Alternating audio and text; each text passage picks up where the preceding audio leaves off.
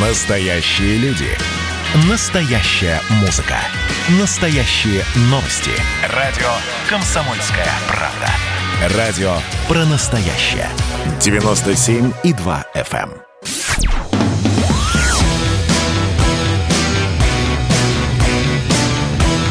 «Война и мир». Программа, которая останавливает войны и добивается мира во всем мире.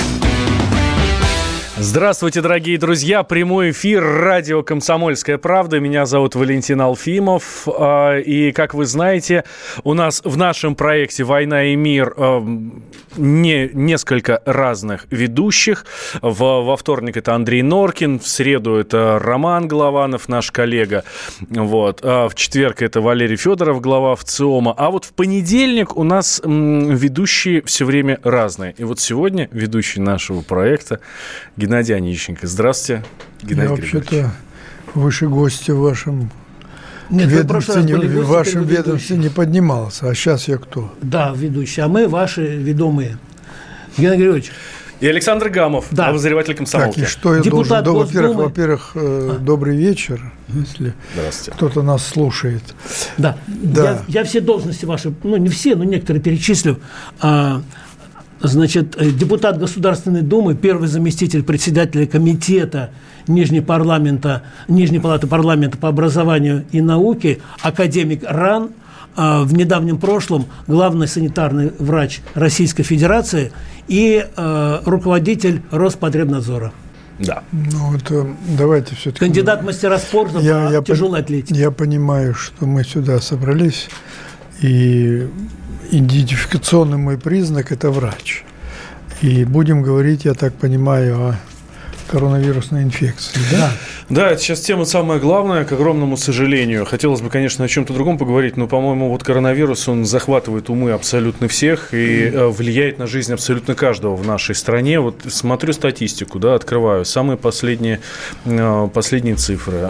29 тысяч 39 человек заболевших по всей стране. Что у вас в этой цифре? И по Москве тоже, Геннадий Григорьевич, почему так в прошлую пандемию так не росло было? 4 с хвостиком, а сейчас уже за 7 Значит, давайте вы все-таки потихоньку избавляйтесь от своего алармизма, когда вы все, даже самое обыденное, превращаете в трагедию. Да. И голос у вас с надрывом, да. Ну просто хоть бери и конец света. Но действительно серьезная инфекция, которая появилась у нас, кстати, 3-й раз в этом веке, в этом тысячелетии. Первый раз в 2002 году, потом в 13-м, вернее, с 12 по 18 была, вот сейчас 3-я. Вот это пока мне непонятно, почему она так чистит. Раньше она у нас реже была. Первый раз мы ее отмечали в 12 веке, потом в начале 16 века, потом в конце 19-го это было 4 раза, и вот здесь уже 3. Итого, получается, это 7-й заход на человеческую популяцию коронавируса. Так что вот насчет того, что она новая, это, скорее всего, не профессиональное, а журналистское, как говорится, определение. На сегодняшнее утро в мире 67 миллионов 437 тысяч. Ну, для инфекции, передающейся воздушно-капельным путем, это, конечно, ну, даже не на 3. Вот, то есть, слишком мало? Конечно. Хотя, допустим, что 40% плюс еще течет бессимптомно, когда люди... Особенно молодые, у них ничего нет, ни элементарных признаков заболеваний. В то же время они выделяют, и в их организме присутствует коронавирус. Им от этого ни жарко, ни холодно, разве что вырабатывается иммунитет, а вот они представляют опасность. Коронавирус достаточно разумный. В смысле, хитрый? Он избрал для себя группу риска старшее поколение. Вот, допустим, грипп от которого мы сегодня в этом году и в начале следующего получим гораздо больше вреда, чем от всего коронавируса, вместе взятого за прошедший год. Ведь вот эти 67 тысяч – это с ноября 2019 года, уже год. Мы вот только за один сезон можем получить там 1 400 000, 900 000. Но в нашей стране мы привьемся, и мы очень сильно срежем пики этого заболевания. Я имею в виду пока про грипп сейчас. Вот. Что касается коронавируса, вот он такой. Даже если вот плюс 40 еще, которые не диагностируются, и люди, даже если бы они хотели, они просто их... Надо только путем объективного исследования через использование тест-систем проверять. Вот это было бы 100 миллионов. Ну и что? Ну и что? Поэтому... Давайте к стране перейдем. Александр Петрович, куда мы перейдем, мы решим по ходу. Вот. Значит, сегодня, что касается нашей страны, мы находимся, примерно на 8-м месте по интенсивности эпидемического процесса. Что такое интенсивность? Чтобы сравнить страну со страной, у нас есть такой медицинский показатель – заболеваемость. То есть число случаев данного заболевания на 100 тысяч населения. В мире средним показателем, средний по миру является показатель 859 случаев на 100 тысяч.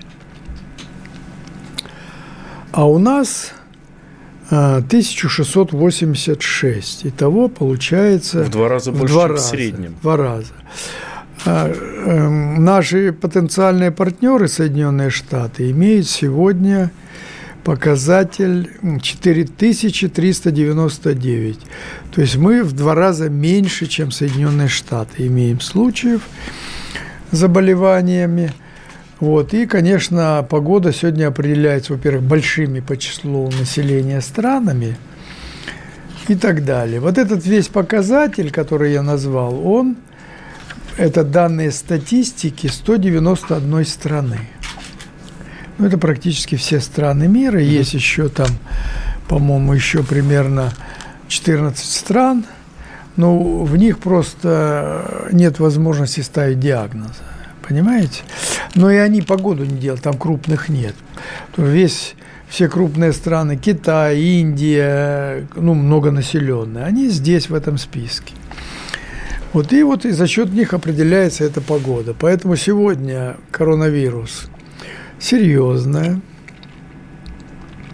но не та инфекция, которую вы сегодня так превозносите. Потому что я уже начинаю вполне осознанно считать, что от чего у нас больше вреда? От собственной коронавирусной инфекции? Или от паники вокруг? Или от той террористической информационной атаки, которую вы ведете? Нет, мы не ведем, Геннадий Юрьевич. Вы не перебиваете. Вы ведете, я имею в виду, ваша корпорация журналистов, и она действительно начинает тревожить. Конечно, плюс еще неэффективные и ненужные меры, которые принимаются. Иногда, когда, допустим, закрывается все останавливается. Вот смотрите, колыбель этой инфекции. Давай. А инфекция, она считается природно-очаговой. Угу. То есть в природе места, где живет определенные виды животных, которые в себе носят этот вирус. Это природный очаг. Такими природными очагами являются коронавирусы, клещевой энцефалит, чума. Они тоже гнездятся в определенных местах. Вот Китай – колыбель. В Китае на 1,5 миллиарда человек 86 634 случая. На 1,5 миллиарда. Геннадий, а почему вы сказали, извините, что я перебиваю, работа такая, а почему вы сказали, что не всегда эффективные меры используют? Что еще нужно добавить? Что нужно закрыть или что открыть? Во-первых, мы этими мерами тотальному закрытию много навредили. У нас был период когда смертность обусловлена была непроведением медицинских процедур. Потому что отказывались от плановых операций, люди не получали своевременно курсы лечения. И врачи были заняты другими. Нет, не врачи были заняты, а просто были наложены всякого рода ограничения. Вот. Но это было оправдано в самом начале, когда ничего ясно не было. Сейчас у нас есть диагностикумы, причем большая линейка диагностикумов. Диагностикумы с разной... По коронавирусу. Мы, по-моему, о нем говорим. Да, да. Ага, на дизентерию тоже есть, да, если она вас беспокоит, товарищ Гамов. А я... Так, давай не перебивай. Все, молчу. Так вот, у нас получается, что у нас есть диагностикумы. Сегодня в определенной мере символический день. И я не знаю, целью это проявление вашей мудрости или просто провидение Божье, что вы именно сегодня на эту тему говорите. Потому что с сегодняшнего дня в нашей стране началась плановая вакцинация от коронавируса. Групп риска. Это президент. У меня просьба к вам. Давайте мы сейчас прервемся на 2 минуты. Вынуждены прерваться на рекламу. А после давайте как раз вот прямо про плановую вакцинацию и поговорим. Надеюсь, вы не алкоголь, не табак есть рекламировать грех. Будете. Есть грех. В связи с моей...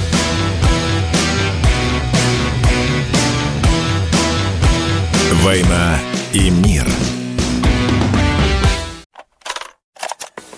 Ну что, это «Хроники Цыпкина» на радио «Комсомольская правда». Имеет ли право звезда напиться, принимать наркотики и вообще вести образ жизни, который не может послужить примером зарастающему поколению? Что делать в принципе с алкоголизмом? Перебрал в барик, со всеми бывает. Приехала полиция. Забраться на постамент, тереть каменный член и думать, что произойдет с тобой чудо. Звонит бабушка. Она говорит: не имею никаких претензий к тому, что ты использовал шмат. Можно не позорить меня на всю страну и тся в своем посте написать грамотно с мягким знаком. Известный писатель Александр Цыпкин ведет дневник специально для радио «Комсомольская правда». Без купюр и цензуры. Хроники Цыпкина. Слушайте по пятницам в 10 вечера по Москве. Я, правда, к сожалению, сразу сяду.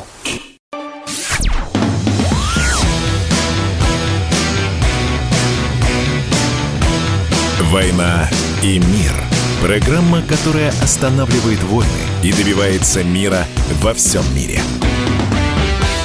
Мы возвращаемся в прямой эфир радио «Комсомольская правда». Я Валентин Алфимов, рядом со мной обозреватель комсомолки Александр Гамов. И у нас в студии Геннадий Онищенко, депутат Государственной Думы и, самое главное, врач. Да, вот это вот правильно. Но остальные должности академик РАН и в недавнем прошлом главный санитарный государственный врач России. Так, давайте отдельно, ладно? Да, отдельно, да, и сразу переходим. Итак, началась вакцинация. Да. Значит, вакцина зарегистрирована, прошла все испытания. Сейчас отлаживается масштабирование ее на соответствующих заводах по производству вакцины. Где-то порядка 2 миллиона или это уже наработано ее. И начинается вакцинация с групп риска по производственным показаниям. Потому что главная группа риска у нас 60+. Вот, и люди, которые имеют эндокринные, онкологические и кардиологические патологии накопленные. Вот. Но она показана вот в этом возрастном диапазоне от 18 до 60. Кто в этом диапазоне находится? Группы риска по профессиональным признакам. Это прежде всего врачи, учителя. Конечно же, медицинские показания здесь есть у людей, у которых есть там диабет, как эндокринное заболевание, самое распространенное. У людей, у которых есть онкологические заболевания, потому что они угнетают иммунную систему, и кардиология. Вот сейчас в Москве открыто 70 пунктов, и они сегодня занялись прививками. Учитывая тот успех, который мы имеем сегодня, И у нас есть показатель привить более 80 миллионов человек от гриппа, причем это делается за короткий, с августа вот до сегодняшнего дня. Это говорит о том, что, в принципе, в общем и целом мотивация наших граждан к вакцинации есть. Хотя есть заинтересованные силы в том, чтобы этого не было, чтобы мы сомневались, чтобы у нас были какие-то небылицы на слуху, чтобы сделать все, чтобы люди отказывались от прививок. Это неправильно. Во-первых, на планете с середины прошлого века живет вакцинозависимая популяция, потому что мы с вами, как бы мы ни отбрыкивались, первую прививку получаем в 3 года жизни. На 3-м году это туберкулез, если у кого-то есть показания гепатит, и далее везде корь, АКДС вакцины и так далее. Все это делается за счет государства. Данная вакцина тоже за счет государства будет прививаться. Вы, журналисты, тоже группа риска. Да. Потому что вы находитесь среди людей, вы постоянно находитесь в контактах. Вот, ну и учитывая вашу низкую культуру ЗОЖ, здорового образа жизни, редко кто носит маски, разве что кроме товарища Гамова, который перед нами сидит, я не соглашусь с этим. Даже в сине-зеленых перчатках. Вот. Но вы безответственно относитесь к собственному здоровью, поэтому я вас призываю. Давайте будем от этого отказываться. Что это за вакцина? Ну, вот если говорить, так сказать, понятным, это взят вирус другой. В него встроен плазмида от коронавируса, которая отвечает за выработку иммунитета, и этот вектор является носителем вот в прививке, которая называется «Спутник Ви», Гамалеевская. Вторая вакцина, которая у нас в высокой степени готовности, это по существу синтетическая вакцина, которая, я надеюсь, будет показана в том числе и людям после 60 лет. Кстати, вот эта спутнику, она делается 2 аппликациями. Первая, через 3 недели вторая, и время выработки на иммунитета 7-10 дней, значит, через месяц после начала вакцинации вы получите защитный титр иммунитета. Вот. И есть готовится сейчас институтом полиомиелита 3-я вакцина, но она самая, что ни на есть, рутинная, берется, это аттенуированный штамм вируса, который сам коронавирус, который дает тоже иммунный ответ. И такими вакцинами мы прививаем от полиомиелита. Они есть убитые, есть живые вакцины. Вот 3 вакцины, которые у нас сегодня есть. А вот 65+. Какая вакцина для них? Сейчас заканчиваются испытания полевые. Ну, спутник, он не идет для этой группы, он идет вот для 18-60. Угу. Будем надеяться, что векторовская вакцина будет... Эпивак она, по-моему, называется, эпивак корона, ну, да? Ну, это наш жаргон. То есть она больше подходит? Угу. Она будет, закончится испытание, тогда будет окончательное решение. Пока идет 3-й этап испытаний. Угу. Вот. Поэтому, тем не менее, сегодня вакцинация началась, и когда мы уже имеем специфические средства защиты в виде вакцин, это уже говорит о том, что наступает этап, когда управляемость эпидемическим процессом будет реальностью. Когда эта реальность наступит? Когда мы охватим достаточное количество... Но это декабрь, январь. Это все будет зависеть от вас. Если вы не будете артачиться и ходить на прививки, это одна сторона. Угу. Государство сделает все для того, чтобы вакцина бесплатная, так что... Почему добровольно сделали, если это речь идет о судьбе страны? Потому что надежда на высокую сознательность людей у нас...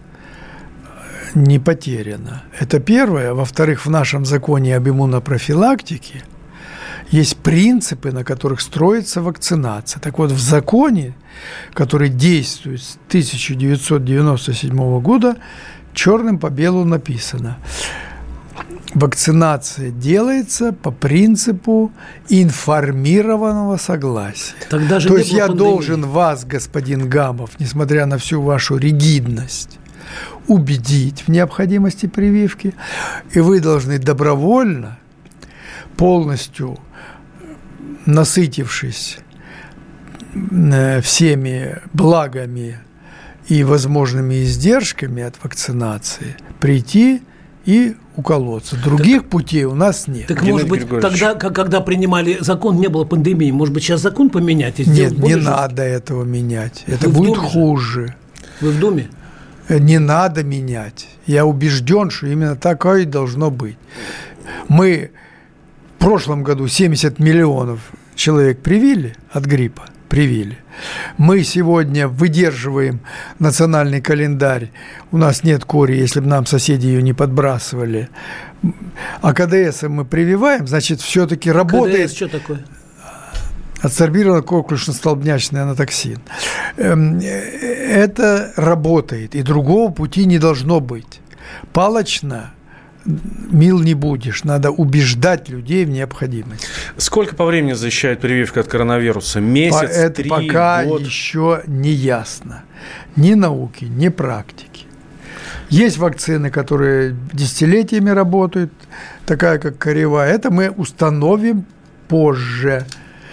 Вот. То есть, возможно, будет такая же история, как сейчас с гриппом. Каждый год приходишь в поликлинику. Каждый год. А зачем? Да? Вот возьмите другую природно-очаговую инфекцию, клещевой энцефалит. Угу. Те, кто прививается, а у нас, к сожалению, в Подмосковье его много, да и в Москве он есть. Мы же каждый год прививаемся. Значит, есть те вакцины, которые иммунитет держится, на протяжении года. Понимаете? Есть где больше. Пожизненного иммунитета ни одна вакцина не дает, но это нам дает возможность удерживать эпидемическую ситуацию по опасным инфекциям в пределах тех, которые позволяют не каждый день о них не говорить. И самое главное, главный итог ушедшего 20 века – а вакцинировать мы системно начали все-таки во второй половине 20 века, это то, что средняя продолжительность предстоящей жизни россиян на 20-25 лет увеличилась за счет именно того, что были ликвидированы, повторяю, такие инфекции, как оспа, полиомиелит, корь и так далее. Поэтому это очень эффективное, нужное и неизбежное средство. Понимаете? Врачи говорят, что с сильным иммунитетом, если у человека сильный иммунитет, то ему коронавирус не страшен. Нет ли Роспотребнадзора, у правительства, у Минздрава, в общем, у наших властей какой-то программы по поднятию иммунитета? Так, во-первых, нет такого понятия сильный иммунитет. Сильный, слабый – это все литературные обороты, к профессиональной деятельности ничего отношения не имеет. Я уже об этом говорил. Почему болеют пожилые? У них иммунная система уже достаточно, пообносилась, будем говорить. Изношена, да. Есть группа людей, это примерно 5%, у которых просто не вырабатывается иммунитет. Вот иммунной памяти нет. Угу. Понимаете? Такие тоже люди, хотя это здоровые, вполне нормальные люди. Поэтому реакция иммунной системы, от чего она зависит, от многого зависит. Геннадий Григорьевич, прошу прощения. От вашего состояния общего здоровья. Почему болеют? Вынуждены прерваться на новости. Давайте после новостей сразу продолжим. Как раз про иммунитет и будем говорить.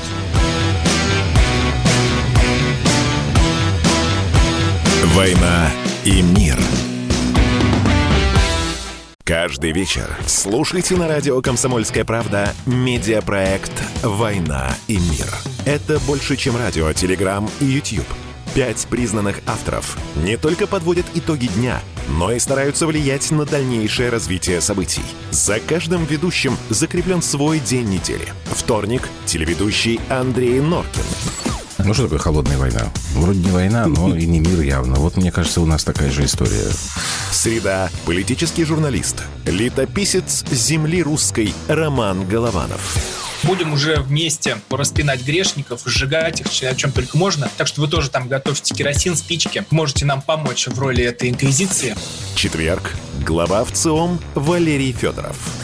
На землю идем, в мир, так сказать, но тот мир, который раньше писался через «и» с точкой, и в конце был твердый знак. Пятница. Публицисты Олег Кашин и Мария Бородова. Мы опять разругаемся, но потом когда-нибудь помиримся, тем более действительно война и мир, как полагается. Третья мировая война наступала за наш последний там года два уже раз 7. Можно расслабиться, все нормально.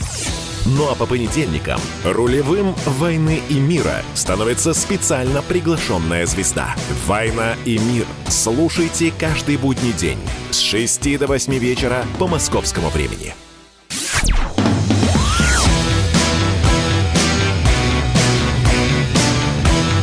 «Война и мир». Программа, которая останавливает войны и добивается мира во всем мире. Мы возвращаемся в прямой эфир радио «Комсомольская правда». Я Валентин Алфимов, рядом со мной обозреватель комсомолки Александр Гамов. И у нас в студии Геннадий Григорьевич Онищенко, депутат Государственной Думы и врач. Ну, давайте вот на этом, правда, остановимся. Это самое главное сегодня. Геннадий Григорьевич, мы с вами прошлую часть закончили как раз на иммунитете, да, на иммунитете против коронавируса.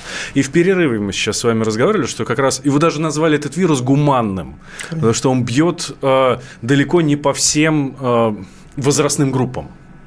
Почему гуманный? Он уже так со стариками обходится нехорошо. Не, ну, понимаете, я могу привести 2009 год. Когда у нас был так называемый свиной грипп, который избрал для себя любимый, в кавычках, конечно, и, может быть, даже так не надо говорить, беременных женщин.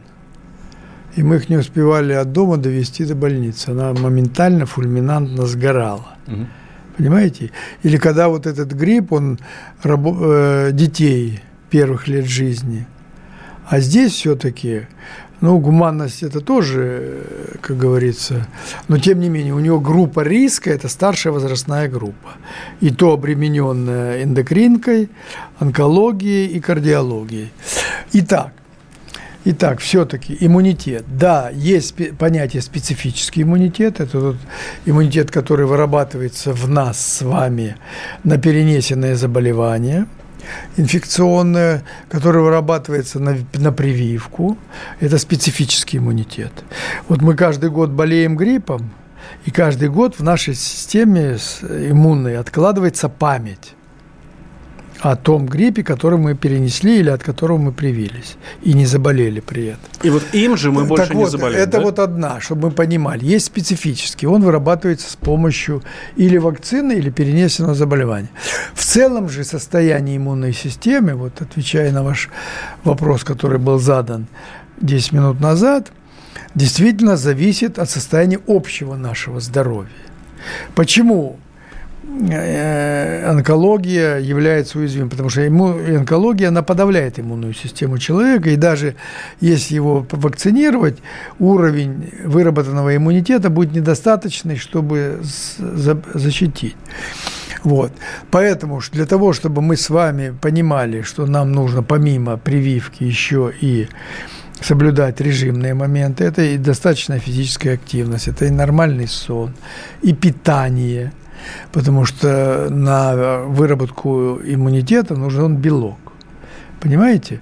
И вот поддерживать состояние своей иммунной системы в общем, ее готовность реагировать на конкретные микробные, вирусные этиологии заболеваний. Вот поэтому не надо при этом забывать, что сон, отсутствие вредных привычек. Кстати, вот когда вы будете делать прививку от корона, и вот здесь алкоголь не показан. То есть вообще нельзя? Нельзя, потому что это будет влиять пагубно на выработку, иммунный ответ, и вы получится пшик, короче. Поэтому все эти вещи нужно очень четко знать. И, конечно же, смотрите еще одно, что... Вот я вам приводил в пример Китай. 1,5-миллиардная популяция, страна раз в 5 меньше по площади нашей, высочайшая плотность населения и 86 тысяч больных. То есть Китай, не имея вакцину, она у них есть. Они еще в марте свою сделали. Они сейчас у нас в Санкт-Петербурге испытывают нашу вакцину, ихнюю вакцину, угу. Потому что у них нет больных, а у нас есть больные. А что значит испытывают? На россиянах? Ну, третий этап испытаний, который проводится при любой вакцине, так называемые полевые испытания. Россияне прививаются, почему бы и китайской нет. Китайской вакциной? Ну, а почему бы и нет? Угу. Вот. Но там очень ограниченный контингент, ну, там, 30, 40, ну, что это такое? Так вот, следить за своим здоровьем, это значит следить за способностью, потенциальной способностью иммунной системы реагировать на любой вызов, в том числе и на грипп, который тоже не надо сбрасывать со счетов. Вот это вот я бы хотел на это обратить внимание очень серьезно, понимаете? Вот поэтому... Вот была у нас с вами на прошлой неделе скандал. Вот этот вот весь в татуировках молодой человек, который скандирующим лаем, то ли стихи читает, то ли поет. Ну, понимаете, меня спросили, кого наказывать? Басту наказывать? Вы заступили за Басту, как писала «Комсомольская правда». Я сказал, что при чем тут Баста? Если бы Баста этих людей затаскивал на этот концерт под дулом пистолетов, там собирал на Невском проспекте в автозаке и привозил их и заталкивал этот зал, тогда бы Баста был виноват. Баста объявил: пожалуйста. Хотите, приходите. Так более того, люди пошли за свои деньги заражаться. Ну, понятно, пошла молодежь. Она по температуре, в подавляющем большинстве, хотя это тоже не безразлично для организма, но она принесет инфекцию в дом. Она принесет своим родителям, своим дедушкам и бабушкам. И вот тут-то начнется... То есть они, по существу, будут убийцами своих старшего поколения. За свои деньги. Вот поэтому здесь надо... Можно, конечно, найти стрелочника, примерно наказать, но мы все должны понимать, что надо соблюдать меры предосторожности, используя СИЗы, средства индивидуальности, соблюдайте. Надо заниматься социальным дистанцированием, занимайтесь. А мы сегодня что обсуждаем? Никто не спрашивает. А вот как носить маску, да? Ну, мы же говорили про это уже 100 раз, и показывали, и печатали. Миллион раз надо говорить, да, до тех пор, пока да, все не начнут. А вот мы... Сейчас главная тема обсуждения чего? Когда нас очередной раз закроют? Ну, понравилось всем. Пусть закроют. Мы будем... болтаться по улицам, мы не будем соблюдать режимы, но зато закроем. Понимаешь? Вот это нам давай. Вот пусть нас закроют. А соблюдать и работать, потому что, ведь смотрите, у нас сегодня большая прослойка молодого активного населения, которые поверили государству, начали заниматься бизнесом. Да? Ну да. И вот сегодня они самые пострадавшие. Из-за того, что мы с вами, и они в том числе, вроде бы вот давайте нам кто-то пусть закроет за нас, кто-то нас откроет пусть, вот давайте сейчас ограничим там передвижение между этими регионами, да? Вот. А как будем Новый год проводить, а почему нам в ресторан не надо идти? Соблюдали бы все, не было, был бы как в Китае. Геннадий Ильич, а скажите, а почему вы не боретесь с таким явлением? Вот смотрите, вы каждый раз говорите, 80% ковида привезли из-за границы, из Турции. Вот, и они привозят, и потом все это распространяют. Нет. Почему вы в Думе не предложите, значит, прекратить эти поездки, так как вы предлагали, допустим, летний отдых там в Крыму сократить, где в очереди стоят, чтобы попасть в море? Почему? Государство, с одной стороны... Во-первых, была сделана ошибка. Да, какая? Когда открыли Англию и Турцию. Ну, а зачем? И, по-моему, какой-то Занзибар. Там ну, еще. Давайте закроем. Так, вы не перебивайте, вы слушайте ответ. Так? Это было такое. Вот. И, конечно же, ну, во-первых, с Китая нам досталось всего 2 больных в самом начале. Хотя у нас 7 тысяч километров границ. И оба китайцы, кстати. Оба китайцы. А привезли-то нам из Италии и Испании наши сограждане, которые там живут постоянно, но когда, как говорится, поняли, что здесь пахнет жареным, приехали к нам лечиться. Я их не осуждаю за это. То есть мы завезли из Европы эту всю заразу. Понимаете? Вот теперь вот тональность вашего разговора и, как говорится, ход вашей, так сказать, брызжущей в глаза мысли один. Вот пусть за меня что-то сделают, а я буду жить так, как я жил. Ну, вы меня нас покритиковали, я вот хочу, чтобы вот самое правильное, наверное, чтобы государство оставило один на один, чтобы, но при этом разъяснило, что нужно делать. И посмотрели бы, как это было бы. Иначе мы знаем, что нужно делать, но не делаем. И не собираемся делать. А ждем, когда нас очередной раз закроют, да?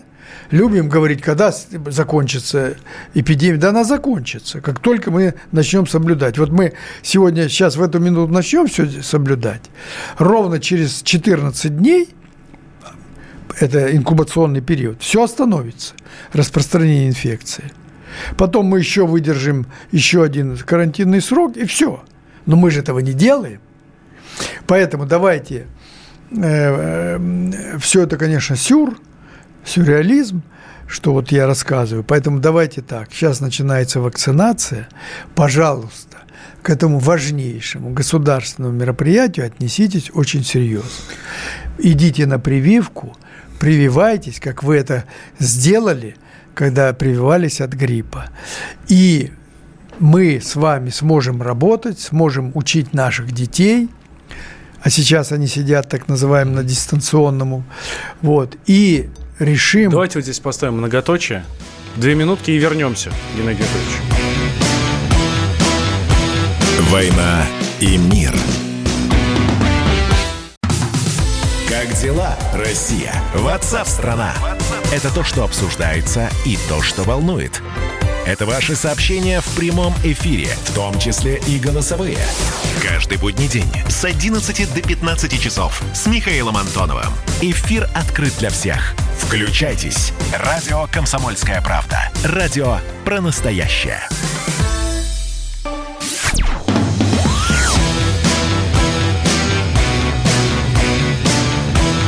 «Война и мир». Программа, которая останавливает войны и добивается мира во всем мире. Возвращаемся в прямой эфир радио «Комсомольская правда». Я Валентин Алфимов, рядом со мной Александр Гамов, обозреватель «Комсомолки». И у нас сегодня в студии Геннадий Онищенко, депутат Государственной Думы, да, и хватит врач. Вам, депутаты, академик РАН. Корить меня, депутат. Академик РАН. Да не корим. Вот, я же здесь не как депутат, а как врач нахожусь. Да, и мы хотели бы сказать, что мы... Прямо в глаза тычете мне этим. Что мы уговорили Геннадия Григорьевича. Просто времени мало, вопросов много. Сейчас Валентин Алфимов назовет я звонки. Красные провода. Мы уговорили Геннадия Григорьевича все и в следующий час поработать с нами. Ладно, Геннадий Григорьевич? Вы обещаете в следующий час поработать с нами тоже? За дополнительную плату, товарищ Ганн. За дополнительный дорогой чай. Нам Андрей Горбунов заплатит. 8 800 200 ровно 9702 наш номер телефона. Для ваших звонков, дорогие друзья, и Вайбер с WhatsApp +7 967 200 ровно 9702. Звоните, мы соединим с Геннадием Григорьевичем сразу. Так, давай продолжаем, пока люди думают. Да, давай о чем мы. Дальше. Значит, итак, мы про иммунную систему договорились, что вы ее бережете. Про меры ограничения давайте. А в чем вы их видите? Просто... Те меры, которые есть... Штрафы почему не работают, Геннадий Григорьевич? Какие штрафы?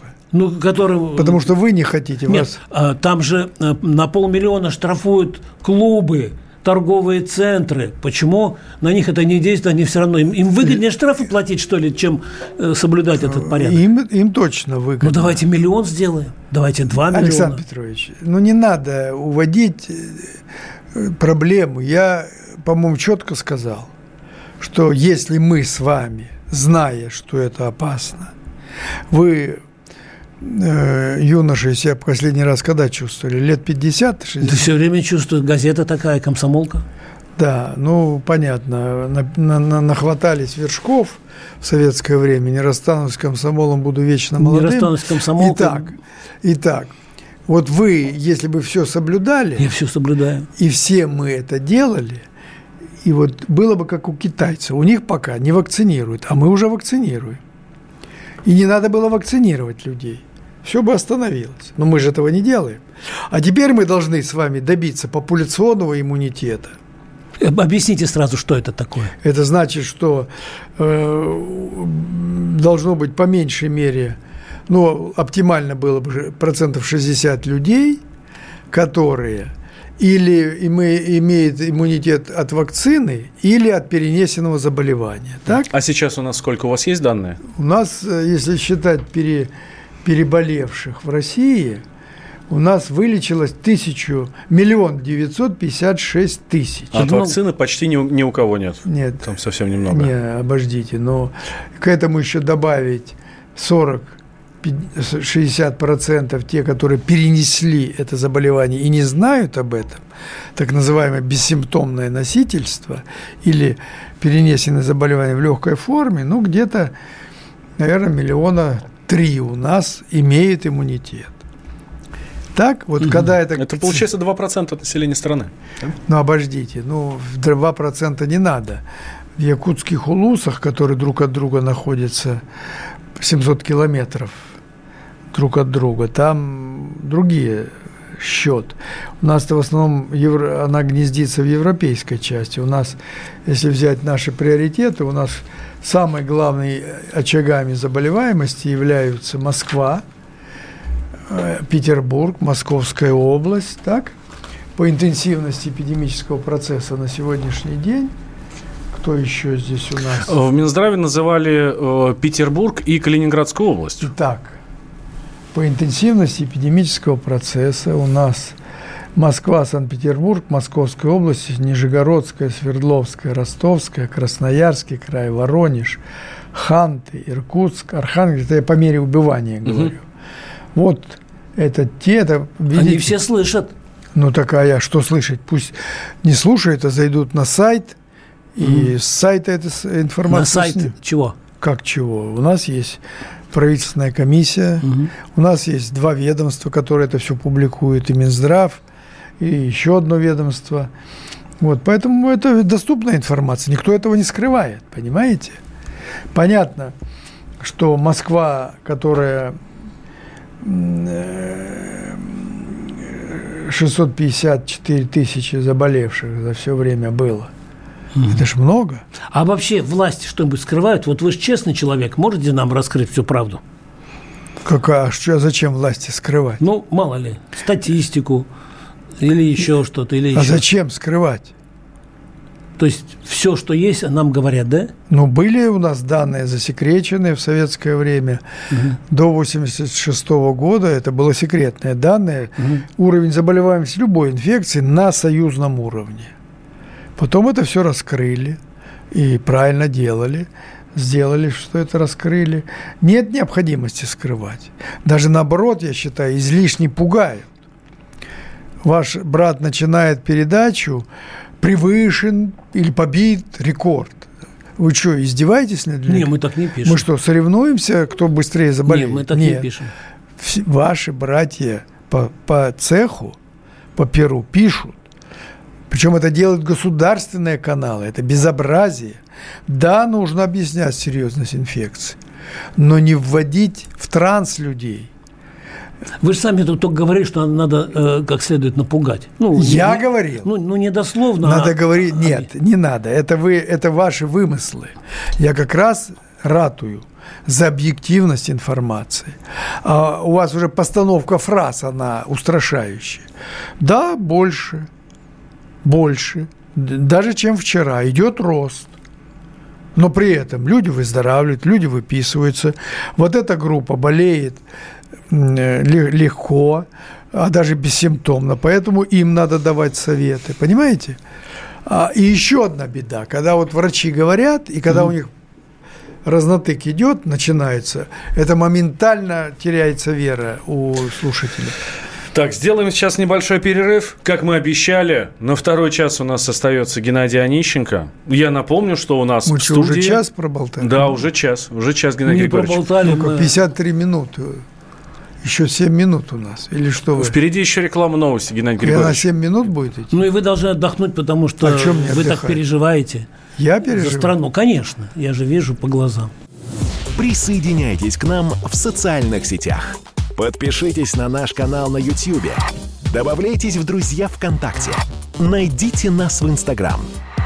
Подписывайтесь, смотрите и слушайте. Радио «Комсомольская правда». Радио про настоящее.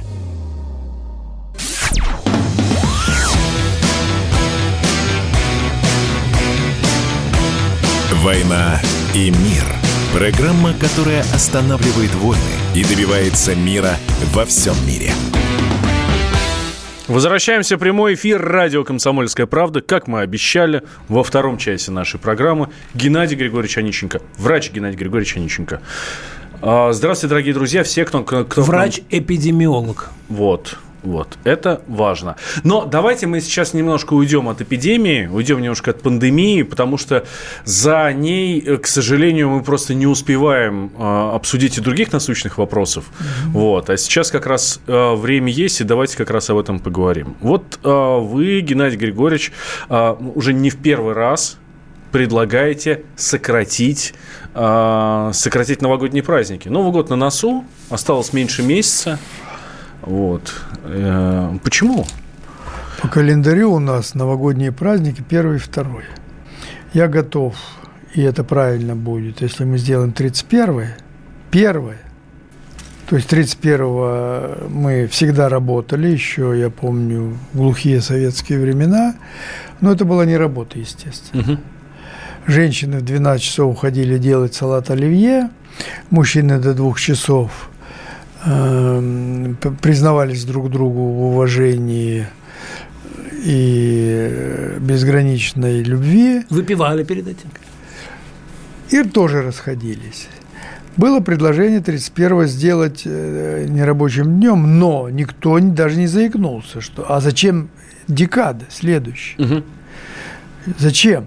Потому что да, есть еще 7 число. Сейчас это сделано выходным днем. Вот дни, которые работают.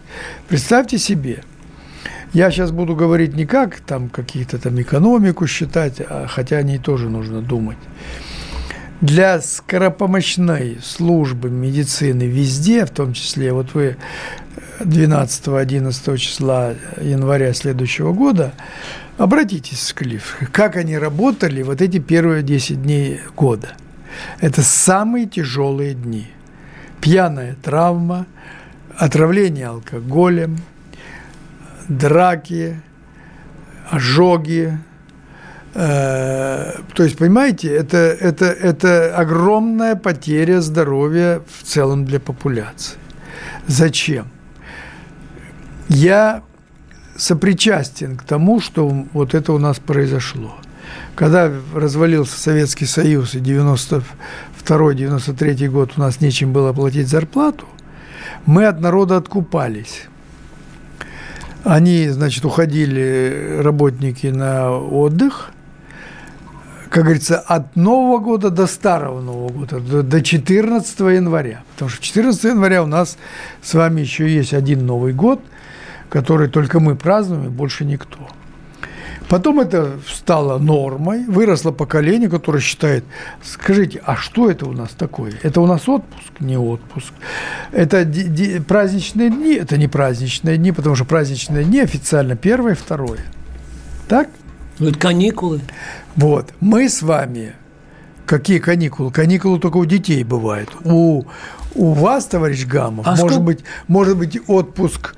календарный, отпуск без содержания, даже вам декретного отпуска нельзя давать по понятным причинам. Нет, а детишек куда?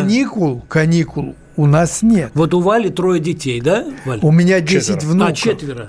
У меня 10 внуков. Вот куда но их это девать? Так это у детей каникулы есть, и на них никто не посягает. А кто с ним будет сидеть, если вы уйдете на работу вот с вашими внуками? Гамов, вы выросли, ваши родители 2 числа шли на работу. Да. И неплохо получилось. Ну, вы даже дослужились... У меня очень темное прошлое. Так, Александр Петрович, давай не перебивать. Поймите, это вот эти потери. А потом давайте теперь уже, так сказать, уйдем несколько, в такую общую плоскость. Весь мир, даже та же пресловутая Европа, да, наши потенциальные оппоненты. Не оппоненты, а наши потенциальные друзья в североамериканских Соединенных Штатах все начинают работать 2 числа. Мы 10 дней бражничаем и хотим догонять и перегонять. Слава богу, Никита Сергеевич уже отошел от политической деятельности. Как мы будем работать? Наша страна не работает целую декаду, старт экономического года. Это как вообще понимать? Геннадий Григорьевич, они не отмечают Новый год, если мы ссылаемся на зарубежный опыт, на этих же американцев. Не Рождество, да. У них, это же не особо-то праздник. А у нас Новый год, это наше, это национальное. Да, наше завоевание, хотите сказать, пролетария. Перед супостатом государством. Да глупости это. Вас могут не выбрать в следующий раз в Думу. Слушайте, хватит, сейчас мы не о мне говорим. Мы говорим, я вам привожу факты, что происходит у нас эти 10 дней с людьми. Так? Никакой инфраструктуры нет, чтобы люди могли просто поехать и отдохнуть. Они скулы сводят от скуки, они поэтому и... западают на этот суррогатный алкоголь, который у нас сегодня продается. Понимаете, коллеги, хватит уже шутки шутить. Надо или что-то делать, или экономику поднимать, или гулять. Понимаете? Поэтому, да, дети заслужили. Дети отучились 2 четверти. Новогодние праздники всегда были у нас. Поэтому кончается это всегда большими потерями для популяционного здоровья и для здоровья каждого из нас. Доктор Мясников у себя в телеграм-канале написал, как клиницист скажу, что на здоровье россиян, отвечая как раз на ваше это предложение об отказе от новогодних праздников, он говорит, как клиницист скажу, что на здоровье россиян плохо влияет депрессия, изоляция, неуверенность в завтрашнем дне. Сегодня у людей одно светлое пятно, грядущие всенародные новогодние праздники. Может быть, стоит у народа тогда спросить, предлагает конъюнктурщиков Александр Мясников. Я не слушаю. Он пусть обратится в скорую помощь нашу, понимаете? Светлая, не светлая. Статистика Института Склифосовского покажет, что там было светлого и не светлого. И экономика покажет. Все уже неделю работают, полную неделю, стартуют все проекты, да? А мы берем паузу, фору даем экономикам зарубежных стран, а потом догоняем это все. А депрессия у нас была с марта месяца. Понимаете? Да. Когда все сидели по домам, и это уже сказалось на здоровье. Мы увидели, какая статистика смертности среди пожилого населения.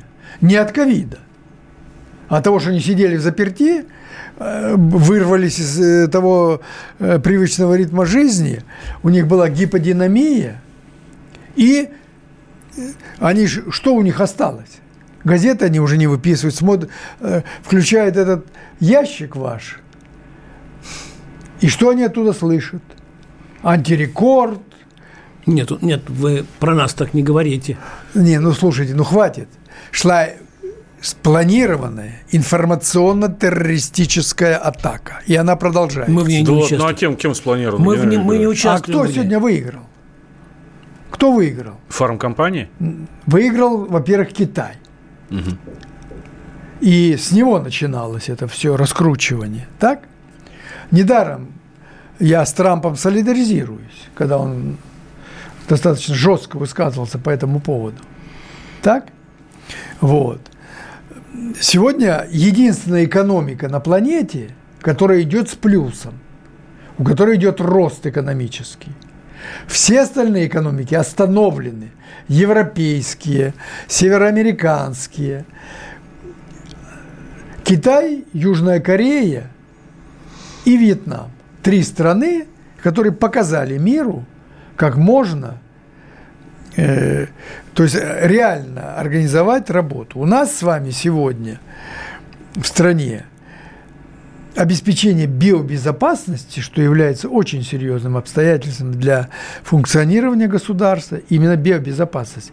Владимир Владимирович Путин в конце 2019 года подписал новую стратегию биологической и химической безопасности.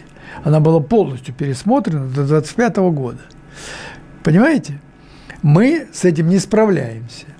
И акцент я уже делал, я сказал, что никого не нужно штрафовать. Людей. Их никто не гонит никуда.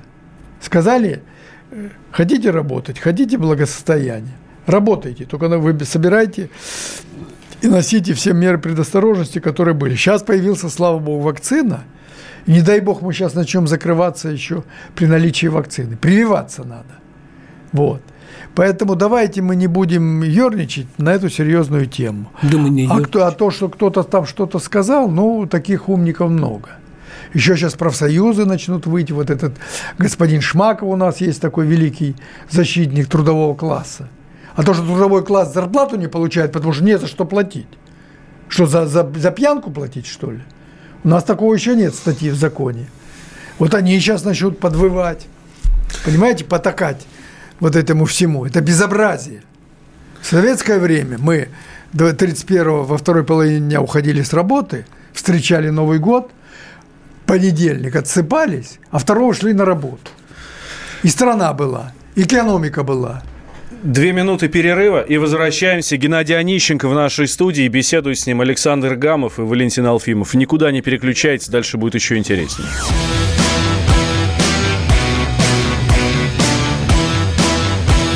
«Война и мир». Настоящие люди. Настоящая музыка. Настоящие новости. Радио «Комсомольская правда». Радио про настоящее.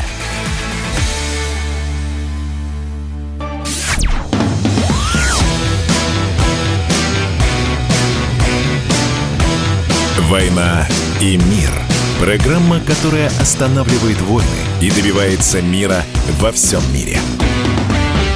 Возвращаемся в прямой эфир. Радио «Комсомольская правда». У нас в студии Геннадий Онищенко. Беседуют с ним Валентин Алфимов и Александр Гамов. Геннадий Григорьевич, а разрешите вернуться, зацепиться за ваши слова про информационную войну, которые были в прошлой части, да? А неужели сейчас...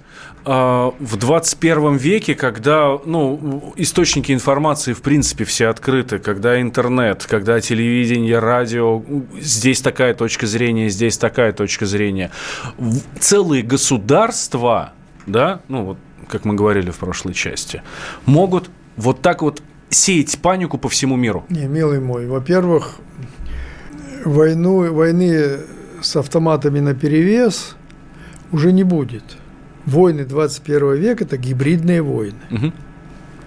Неделю назад, по-моему, японцы обвинили Китай в гибридной войне против Японии. Но они там… Это уже все, это данность.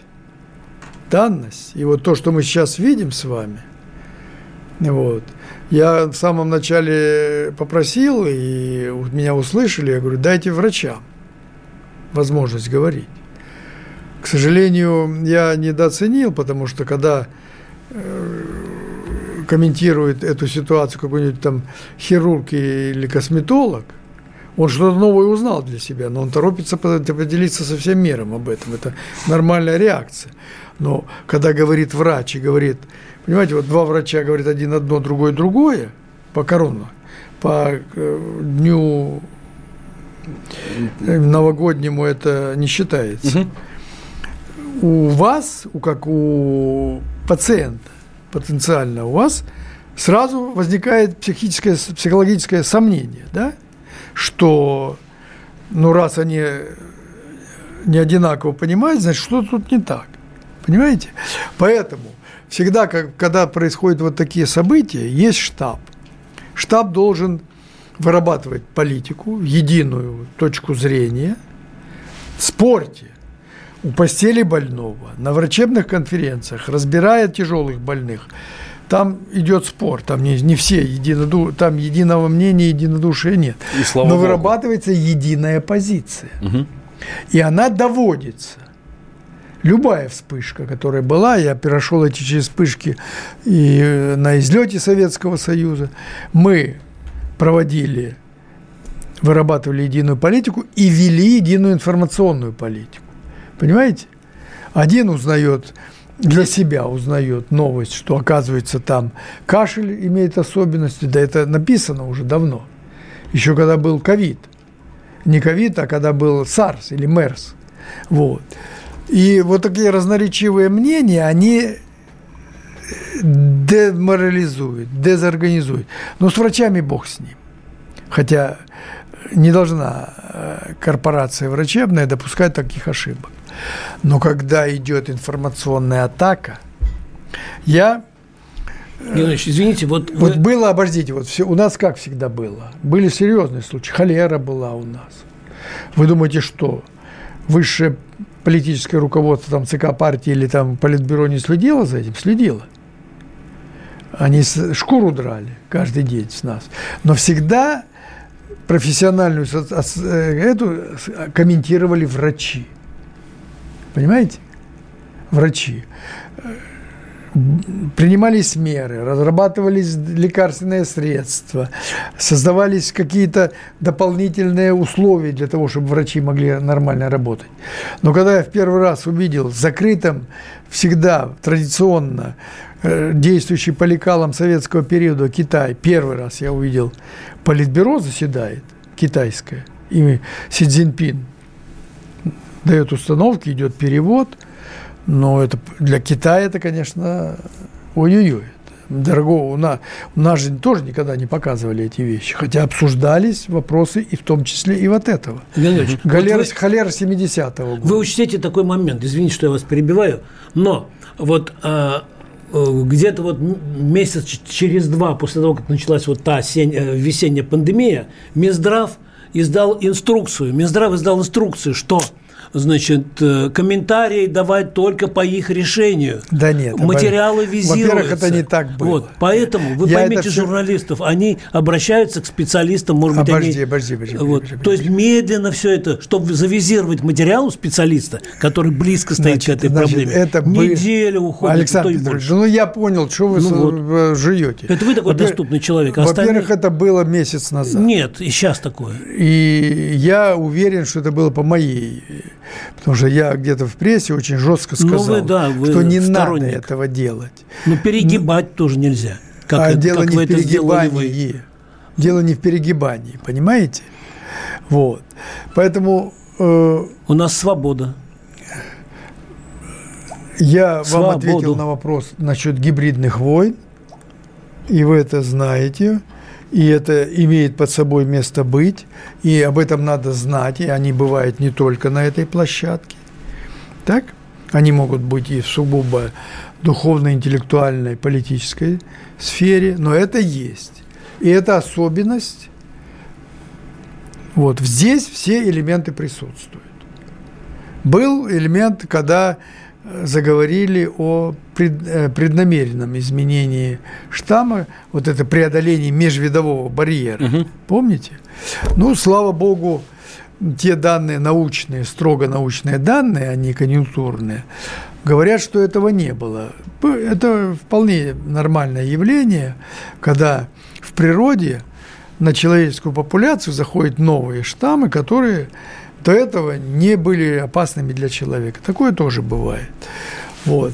Но даже этой преднамеренности, если бы она и была, доказать нельзя было бы. Потому что механизма контроля, международно признанного, этого нет. Потому что Конвенция по биологическому токсинному оружию 1972 года, которая была принята и разработана, до сих пор не имеет механизма контроля. Угу. Очень хочется поговорить еще про здоровый образ жизни. Давайте. В целом про здоровый образ жизни у нас в стране. Особенно в преддверии новогодних праздников. Ну, слушайте, не привязаться не можем, да, вот. А в целом, как оцените ситуацию у нас в стране? Следят люди за здоровьем или нет? Всем понимаете, в чем дело? Я вижу положительную динамику, но только не благодаря, а вопреки. Кому? Чему? Понимаете, когда мы жили в советское время с вами, у нас это, на меня тут обижались уже, когда я это говорил, это не первый раз говорю, он был социальный инфантилизм. Мы были приучены к тому, что ты веди себя хорошо, ты получишь образование, ты поступил в институт, ты его закончишь, ты будешь иметь работу. Срочно работу и проработаешь там 40 лет. Если ты заболел, то тебя государство обязано вылечить. Да. Так? И вот на этом мы паразитировали спокойно. Были, конечно. Сегодня принципиально другая ситуация. Сегодня вот это поколение, которое сейчас идет, а все-таки уже 30 лет прошло с момента окончания вот того строя, который хотел и в реальность превратить мечту. Вот. Сегодня выросло поколение, которое занимается своим бизнесом сами, на свой страх и риск. И каждый из этих молодых людей четко знает, сколько стоит его день. Вот он заболеет, его маленькая ферма, да, она же потеряет. И поэтому ценить здоровье прагматически, да, люди начинают привыкать. И это здорово.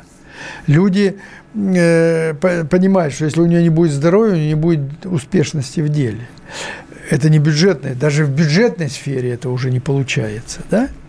Угу. Раньше было выгодно болеть. Болеть туберкулезом – это было выгодно. Потому что, первое, тебя 3 месяца лечили, тебе давали обязательно путевку, ты стоял в очереди на квартире, тебе обязаны были дать. Понимаете? Вот. Сегодня, да, тебя государство будет лечить, но вот те льготы, которые человек получал, их уже нет. Это не по-человечески, согласитесь. По-человечески, не по-человечески, но растет поколение, которое ценит свое здоровье. Слава богу, они меньше стали пить. Я вот не знаю насчет наркоты, к сожалению, их подсаживают наших молодых людей, но он более прагматик и более зрелый. Угу. И он, если он идет в бизнес, он понимает, что без здоровья у него успеха никогда не будет. Вот это сегодня является мощнейшим фактором, когда люди осознанно, не просто от нечего делать, не просто потому, что там бицепс надо накачать, а потому что ему нужно здоровье. Без него он ничего не сделает. Вот эта самостоятельность, она хороша. Во всех смыслах, раз мы говорим сейчас о здоровье, но тем не менее, нам еще далеко до того состояния, когда вот там появились афиши Басты. Пусть я поет сам с собой. Я не пойду, потому что я позабочусь о себе. Потому что я понимаю, что я могу потерять. Вот этого, к сожалению, пока нет. Делаем сейчас небольшой... Но еще и условия надо создавать. доступность должна быть. А вот давайте как раз об этом после новостей поговорим. Создает государство условия или нет? Вот давайте об этом. Сейчас новости, и сразу после них вернемся. Геннадий Онищенко в нашей студии. Беседуют с ним Александр Гамов и Валентин Алфимов. Никуда не переключайтесь.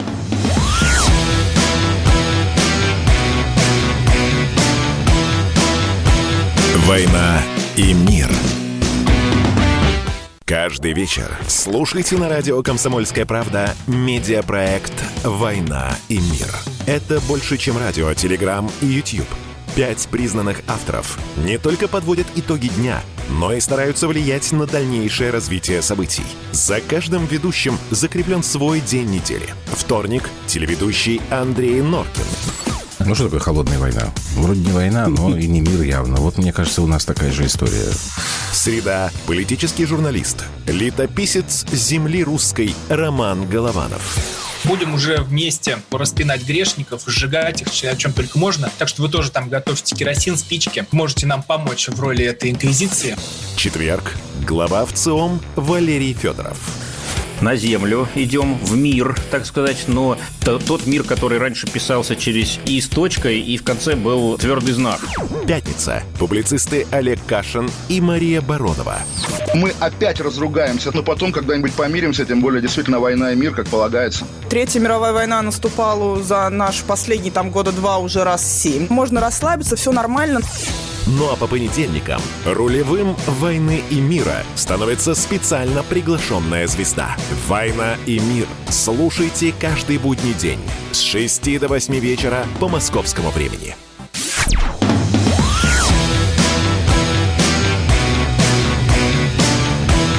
«Война и мир». Программа, которая останавливает войны и добивается мира во всем мире. Возвращаемся мы в прямой эфир радио «Комсомольская правда». Геннадий Онищенко в нашей студии. Беседуют с ним Валентин Алфимов и Александр Гамов. Мы прошлую часть закончили... Во-первых, я бы хотел напомнить наши координаты. 8 800 200 ровно 9702 номер телефона и Вайбер с WhatsApp плюс 7 967 200 ровно 9702. Это уже для ваших письменных сообщений. А то ведущие журналисты, в смысле, выдохлись. Ну, мы никогда не выдохнемся, но вам слово тоже даем, что вы пообщались с Геннадием Онищенко. Пользуясь случаем, пользуясь своим служебным положением, прошлую часть мы закончили как раз на здоровом образе жизни и на том, насколько государство создает условия для того, чтобы молодежь или не молодежь, неважно совершенно, чтобы население следило за собой, питалось здоровой едой, занималось спортом. Есть у нас эти условия или нет, Геннадий Григорьевич? Ну, первое, конечно же, возьмем нашу Москву.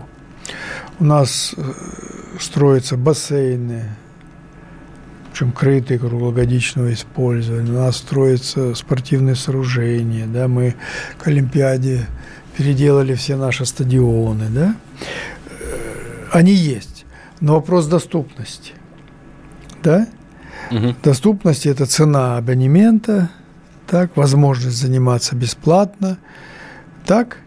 Вот это вопрос тоже, который требуется. Вот. Но, в принципе, для того, чтобы следить за своим здоровьем, не нужны олимпийского размера бассейны, хотя, конечно, это хорошо.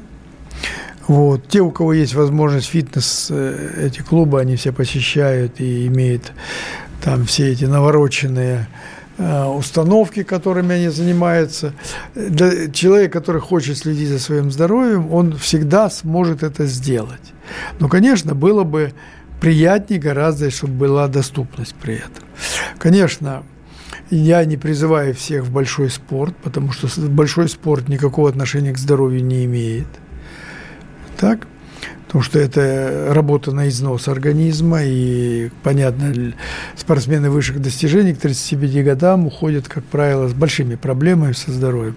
А вот заниматься физической зарядкой, там, на каком-то уровне, там, спортивные разряды иметь, это надо. Было сделано очень хорошее решение, к сожалению, оно плохо выполняется, Государство вернулось в новой интерпретации, с новым смыслом к системе ГТО, готов к труду и обороне. Это был у нас значок такой. Угу. Сейчас ГТО, наличие соответствующего возрастного разряда, и он причем отранжирован чуть ли не от ходунков до самого пожилого возраста. Есть свои нормативы. Допустим, для молодых людей даже дает преимущество, какие-то баллы при поступлении в вуз. И это очень здорово. Кстати, пока не забыл, Геннадий Григорьевич Онищенко, кандидат в мастера спорта по тяжелой атлетике, он толкал и поднимал штангу.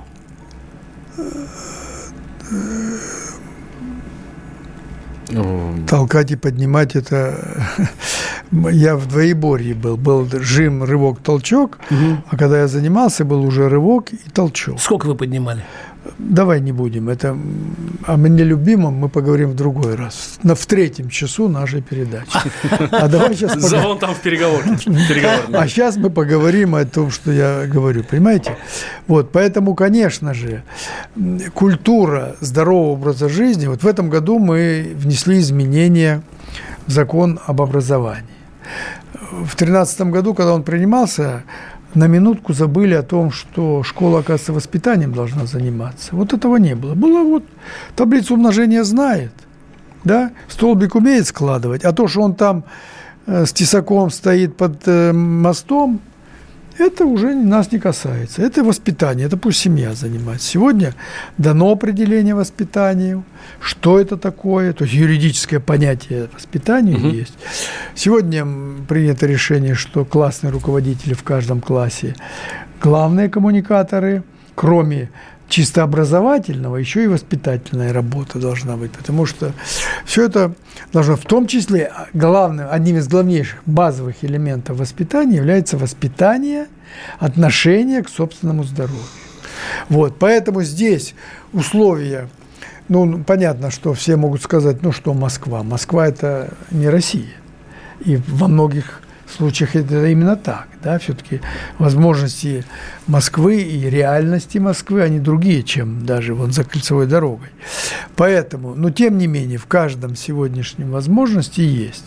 В советское время и сейчас мы продолжаем школы строить со спортзалами. Сегодня принято решение дать возможность взрослым людям в неурочное время пользоваться этими спортзалами, чего там страшного нет. Угу. Так?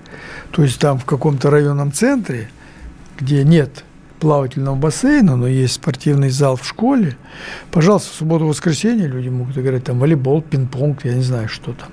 Кто-то и в футбол играет, и хорошо. Все-таки это отвлекает людей от алкоголя, от других вредных привычек, да? Вот. Поэтому, но тем не менее, все-таки мы с вами еще очень далеки от тех хотя бы усредненных стандартов осмысленного, бережного отношения к собственному здоровью. Есть у нас звонок очень хороший из Волгограда. Наушнички возьмите, пожалуйста. Да, Геннадий Григорьевич, сейчас придется надеть. Сергей из Волгограда к нам дозвонился. Очень актуальная у него тема, которая, скажем так, не часто поднимается этот вопрос. Сергей, здравствуйте. Да я на линии. Пожалуйста, вас Геннадий Григорьевич слушает. Геннадий Григорьевич, да. Хочу задать вам вопрос и просьбу нашему местному населению. Вы слышите меня, да? Да, конечно. Куда я думаю? Конечно, слышу. Вот как вы считаете, как вот лучше жить населению? По часовому поясу, когда вот как бы чувствует человек в своем поясе? Или когда он подстраивается под этот пояс? Зная эту вашу тему, она очень бурно обсуждается. Вы года два назад сначала ушли из московского пояса, вы сейчас снова возвращаетесь. Вот. Мы когда-то в советское время внедрили зимнее и летнее время, якобы для того, чтобы интенсифицировать экономику. Конечно, Да, когда нам объясняли, почему принимается это время, якобы был у вас проведен некий референдум или опрос, и большинство населения было к тому, чтобы снова вернуться в волгоградский пояс. Безусловно, часовые пояса влияют на состояние здоровья, на адаптацию, потому что я в свое время очень много ездил, и, допустим, я прилетал во Владивосток из Москвы, 7 часов разницы. Мы по московскому времени должны спать, а там только там как раз и наоборот. Поэтому это, конечно, адаптация, она очень всегда трудная для... Даже переход на один час с зимнего на летнее время, ну, слава богу, мы сейчас от него отказались. А то, что вы перешли там, в Волгограде, в московское снова время, безусловно, вам придется... всем адаптироваться, потому что вы уже работали не по Волгограду, вы на час раньше жили, теперь вы будете жить как Москва. Но организм, слава богу, имеет свойство адаптироваться, и он, я думаю, что вы это перестанете ощущать. Вот. Но то, что вам придется сегодня, ну, некоторое время дискомфорт чувствовать, это очевидно. Есть еще один звонок. Кирилл из Москвы про неоказание медицинской помощи. Кирилл, здравствуйте. Да, здравствуйте. У нас часто происходит, есть благотворительные организации, и когда мы собираем деньги детям, значит, их лечат за рубежом. Вот как вам такое предложение в городской думе, чтобы вот эти деньги, которые потрачены за рубежом, государство компенсировало? С какой целью? С целью того, чтобы мы научились делать такие операции внутри страны, за собственные средства, экономили деньги. Кирилл, я услышал ваш вопрос. Кирилл, Геннадий Григорьевич, депутат Государственной Думы, федеральной. Ну, какая разница, какой я депутат, он же ко мне не как депутат обращается. Кирилл, я услышал ваш вопрос, но, к сожалению, понимаете, есть те операции, когда к нам едут, в нашу страну оперироваться, потому что, понимаете, все-таки врачевание – это больше искусство, нежели профессия. И есть одаренные люди, которые являются просто волшебниками-виртуозами, и из-за рубежа к нам приезжают лечиться. Конечно же, уровень здравоохранения и оснащенность его нам надо серьезно подтягивать, и где-то действительно есть такие уникальные медицинские и операции, и лечение, когда только делают, допустим, в мире, в какой-то одной уникальной клинике. Поэтому здесь от этого тотально не избавишься, что вообще запретить выезд детей наших на операцию, не только детей, но и в то же время я понимаю суть вашего вопроса, подтягивать нам здравоохранение наше нужно. Спасибо. Небольшой перерыв, 2 минуты, и в финальную часть мы войдем. Геннадий Онищенко у нас в студии, Александр Гамов и Валентин Алфимов. Не переключайтесь.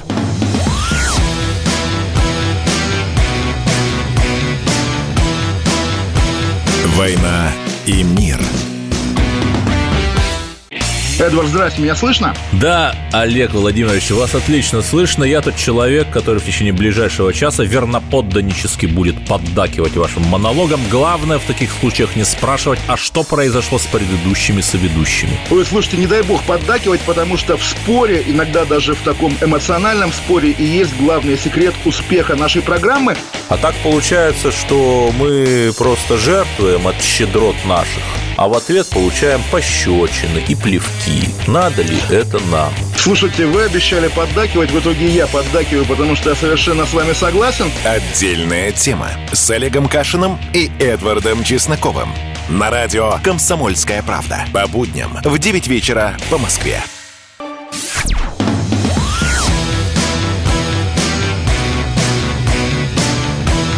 «Война и мир».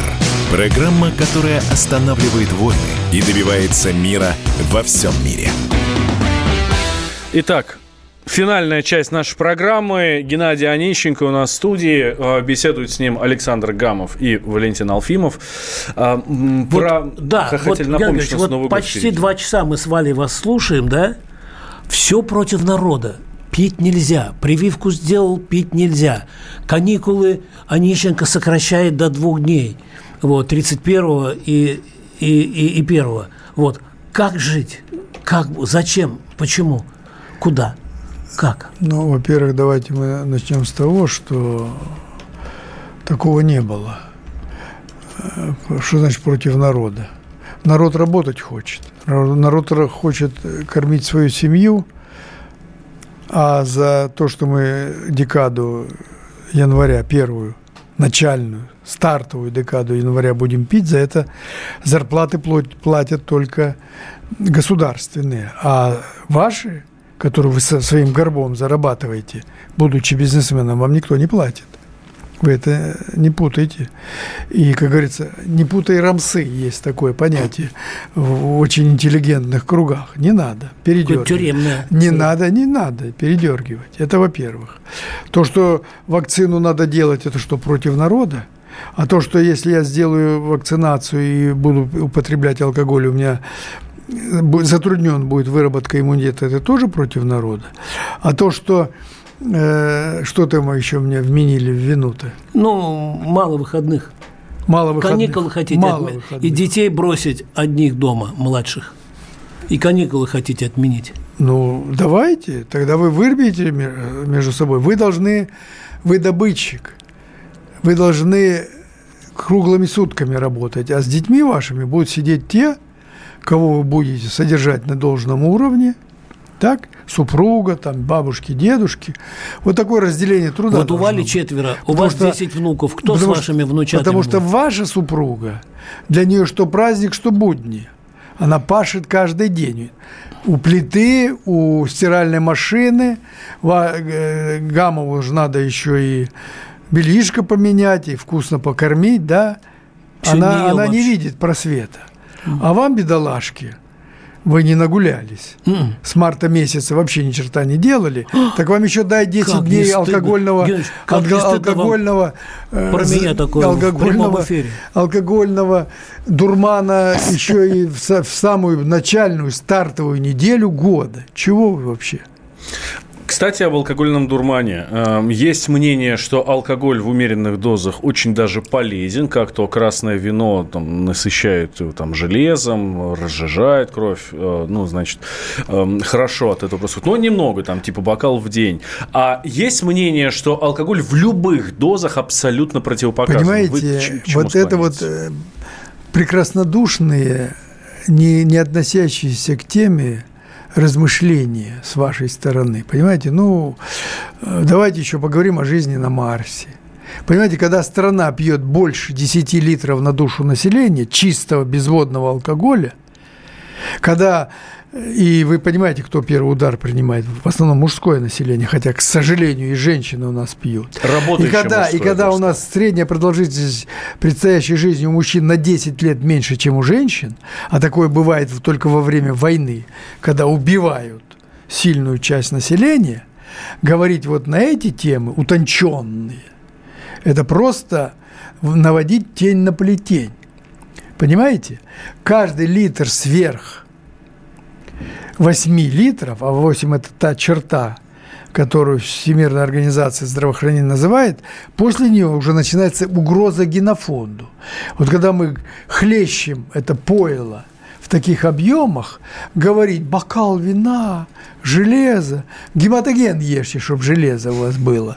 А если вам хочется успокоиться, настойку боярышни, пустырника, только не спиртовую настойку, а заварите чай. Вот такой будет у вас. Лучший эффект будет. Вы будете спокойны, уравновешены. А алкоголь вреден, понимаете?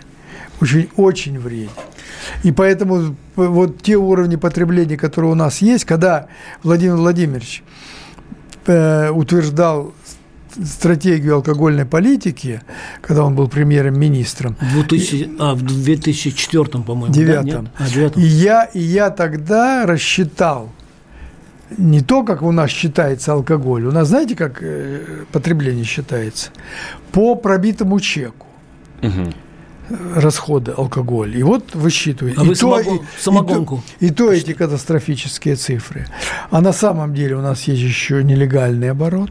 У нас есть так называемые двойного назначения, когда в технический спирт якобы добавляют какую-то отдушку и говорят, что это вот для протирания рук. Но этикетка так составлена, что бери и выпей его, да?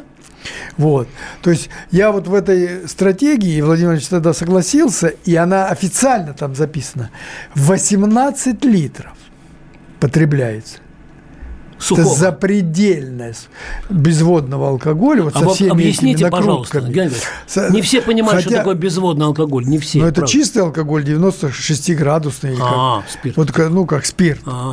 То есть вот с этими всеми, так сказать, продуктами двойного назначения. Угу. Вот сейчас в отравление в Якутске было, в Якутии, бадья, который вот для обработки рук для ковида, написано спирт 96, так там метиловый спирт оказался. 7 человек пило, 5 умерло, а 2 остались инвалидами. Понимаете? Но даже не в метиловом спирте дело.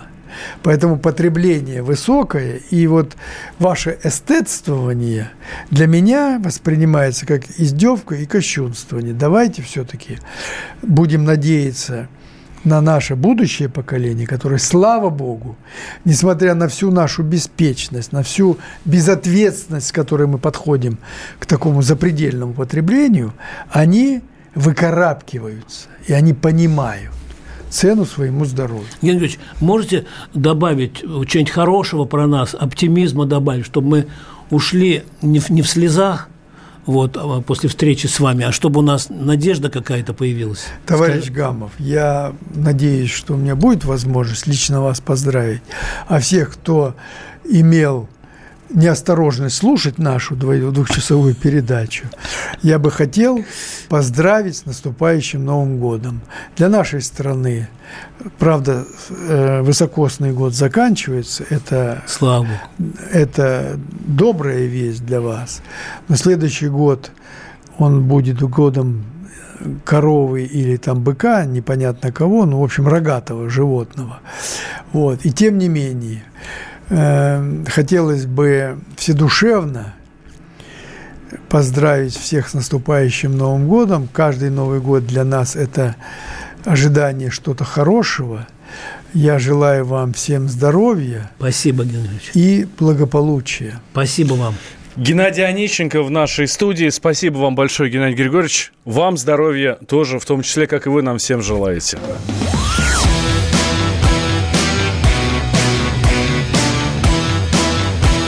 «Война и мир».